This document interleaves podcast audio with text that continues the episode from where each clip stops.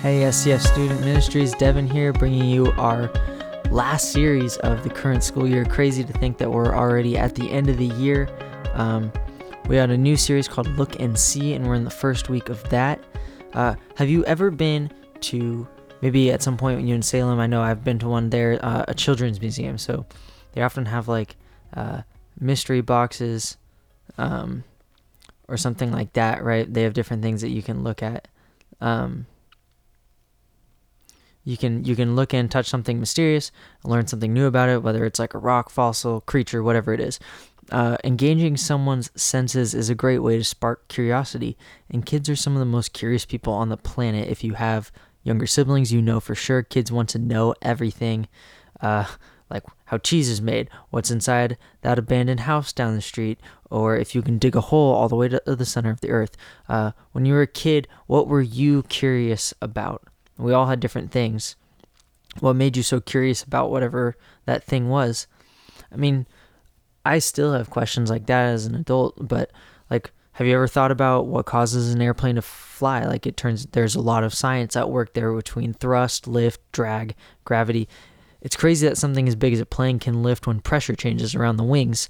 I mean, what about even something as small as like a fortune cookie? How do they get all the tiny pieces of paper in there? And who writes all of those? Uh, what about roller coasters? Who designs them? How do you not fall out when you flips up flip upside down? We could study roller coasters for years. Um, we could look at pictures, talk about it with our friends. You can watch YouTube videos, whatever, but nothing compares to the actual experience, right? Unless you've tried it, you really can't understand that feeling of being on a rickety wooden roller coaster as your car climbs up that first tall incline or hearing the final clicks of the chains. Uh, the wheels and the rails below or peering down that first imminent drop thinking um, that this is it. Uh, it's exhilarating. It can be terrifying. Sure, watching YouTube videos is fun, but it doesn't just compare to the experience of it, right? Of doing it in person. For the next few weeks, uh, really the next, this week and next week, uh, we're going to talk about experiencing, not just talking about, the most incredible experience in the world. It's not a roller coaster, it's the experience of following Jesus. Maybe you're not sure what you think about God right now, and that's okay. I want you, or I want to invite you to take a closer look because you might discover something you've never seen before. Maybe you think you already know what it's like to follow Jesus, but there's so much you haven't yet experienced. And if you already know and love Jesus, the series is going to serve another purpose for you. It's going to help you better share with others why the experience of following Jesus is so life changing for us. So if you're ready, I hope you look and see for yourself what being a Jesus follower is all about. I hope you engage your curiosity and then share what you uncover. For those of you who know Jesus, think to yourself, why don't you think it's good enough to know facts about Jesus? Why isn't it enough to say my family is Christian, so I guess I am too? Why do you think experiencing Jesus for yourself is so important? Following Jesus isn't the same as knowing facts about Jesus because no one else can have a relationship with Jesus for you. Throughout this series, we want to invite you to look and see Jesus for yourself, maybe for the first time, so you can encourage others to look and see Jesus for themselves as well. So today we want to I want to introduce you to uh, a character in the Bible, person named in the Bible named Saul, uh, whose whole life changed when he saw Jesus for the first time, which was literal, literal and metaphorically. Uh, you might know him better as Paul, um, but he actually went by both names Saul Paul, same person. So this Saul Paul guy traveled all over telling people about Jesus and wrote a lot of what we call uh, the New Testament in the Bible. His life following Jesus was pretty exciting, but it was also pretty difficult if you know his whole backstory. Uh, before Saul decided to follow Jesus, he was uh, a questionable person at best. He was a Jewish leader who thought Jesus was a false prophet who was leading people away from the true God. Saul's main goal in life was to stop the spread of Christianity by any means necessary. That meant even imprisoning and sometimes murdering followers of Jesus.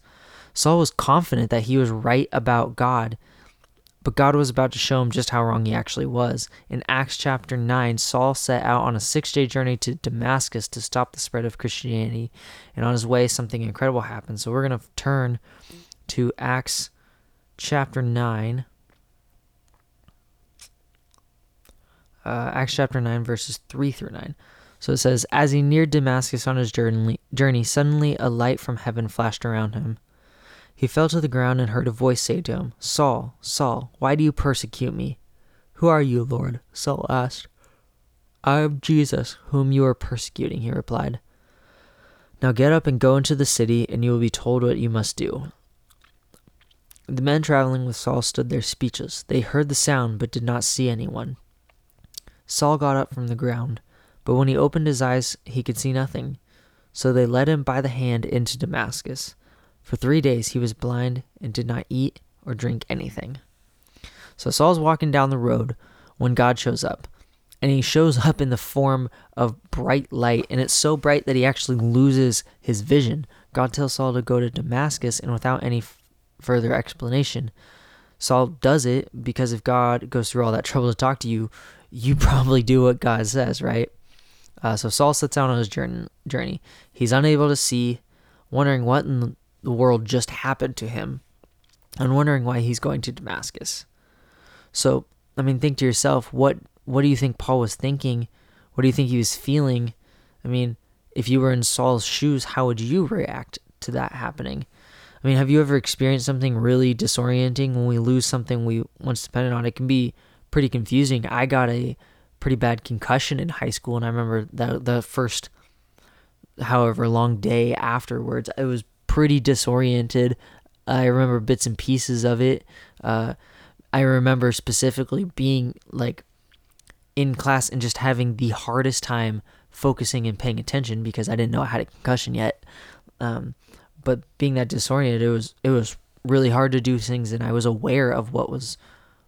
Uh, I was aware of what I was limited by. Right. I mean, that's the closest I can come to imagining how the situation must have felt for Saul. When our lives, lives change so quickly in a moment, it can leave us disoriented, confused, and fearful. Saul was only blind for a short time, Probably not enough to time to adjust to the new balance of his senses, but God used that time to reveal some really important things to him. Because Saul was sure God wanted him to stop the spread of Christianity, no matter the cost, but he was wrong, so God showed him what was true. Saul was sure God would have wanted him to imprison, torture, and murder the people Saul thought opposed God, but he was wrong about that too, so God changed his heart. God took away Saul's physical sight so that Saul could see something that mattered even more than what he could see with his eyes. God needed him to see God, himself, and others in a much different way from what he had always seen them as. So while Saul was blind, he had to rely on God and the people God placed in his life to take care of him. One of those people was a, nam- a man named Ananias, who God sent to help Saul regain his sight. So we're going to scroll down, still in chapter 9, 17 through 20. Then Ananias went to the house and entered it. Placing his hands on Saul, he said, Brother Saul, the Lord Jesus, who appeared to you on the road as you were coming here, has sent me so that you may see again and be filled with the Holy Spirit. Immediately, something like scales fell from Saul's eyes, and he could see again. He got up and was baptized, and after taking some food, he regained his strength. Saul spent several days with the disciples in Damascus. At once he began to preach in the synagogues that Jesus is the Son of God. So Saul's change was drastic, and it appears instantaneous in this passage, but his journey was just beginning, really, from there. The immediate change, the way he saw Jesus and how he was determined to respond. Saul was a changed man. Then there was a gradual change, how Saul changed the course of his life. The book of Galatians tells a little bit more about how much time he spent studying, reflecting, and meeting with other church leaders and apostles before he began his ministry. Saul's eyes did open again physically, but even more importantly, his eyes were open to the truth about Jesus. So here's the truth Saul could finally see, which is in John chapter 3, verses 16 and 17 which says, For God so loved the world that he gave his one and only Son, that whoever believes in him shall not perish but have eternal life. For God did not send his Son into the world to condemn the world, but to save the world through him. Super popular passage. Most of us have heard that a million times in our life. Uh, but Saul had been trying to silence this very message, right? But after he saw the truth of these words, everything else changed. Saul accepted that Jesus wasn't just a man, Jesus was so much more than that. Jesus was the one who could forgive Saul's mistakes and give him a new and better purpose. Saul saw Jesus as someone he could believe in. And I wonder if I could or if you could say the same or if maybe today is the first time you really are able to look and see that Jesus is someone that you can believe in. There's a line in the song Amazing Grace and it says I was once I once was lost but now I'm found, was blind but now I see. Like Saul, we're spiritually blind without Jesus and need Him to open our eyes to the truth of who He is. Without Jesus, life can be confusing. It can sometimes feel like we're lost, directionless, or without anywhere to turn to get answers to our questions. Life can be really disorienting without Jesus. I want us to begin this series by asking ourselves this question Do I believe what God wants me to see? What does God want me to see about who Jesus is? Do I believe it? What does God want me to see about myself and my purpose? Do I believe it? What does God want me to see about others and the way I treat people? Do I believe it? When God opens our eyes, we can see the li- see living life apart from Jesus as the potential to hurt us and others. We can see God loves us and is working to restore everything that has been broken and lost in our lives. And we can see a different way forward. Just like God got Saul's attention and completely changed everything, God wants to transform your life too. Maybe God brought you uh, here for a big change. He brought you to this podcast to hear a big change, right? Maybe God brought you here to start a new journey with Jesus. Maybe God brought you to where you're at right now to help others start their own new journeys with Jesus. I mean, it's nice to have a change in perspective, but like Saul discovered, it only matters if we decide to do anything about it. So, what's your next step?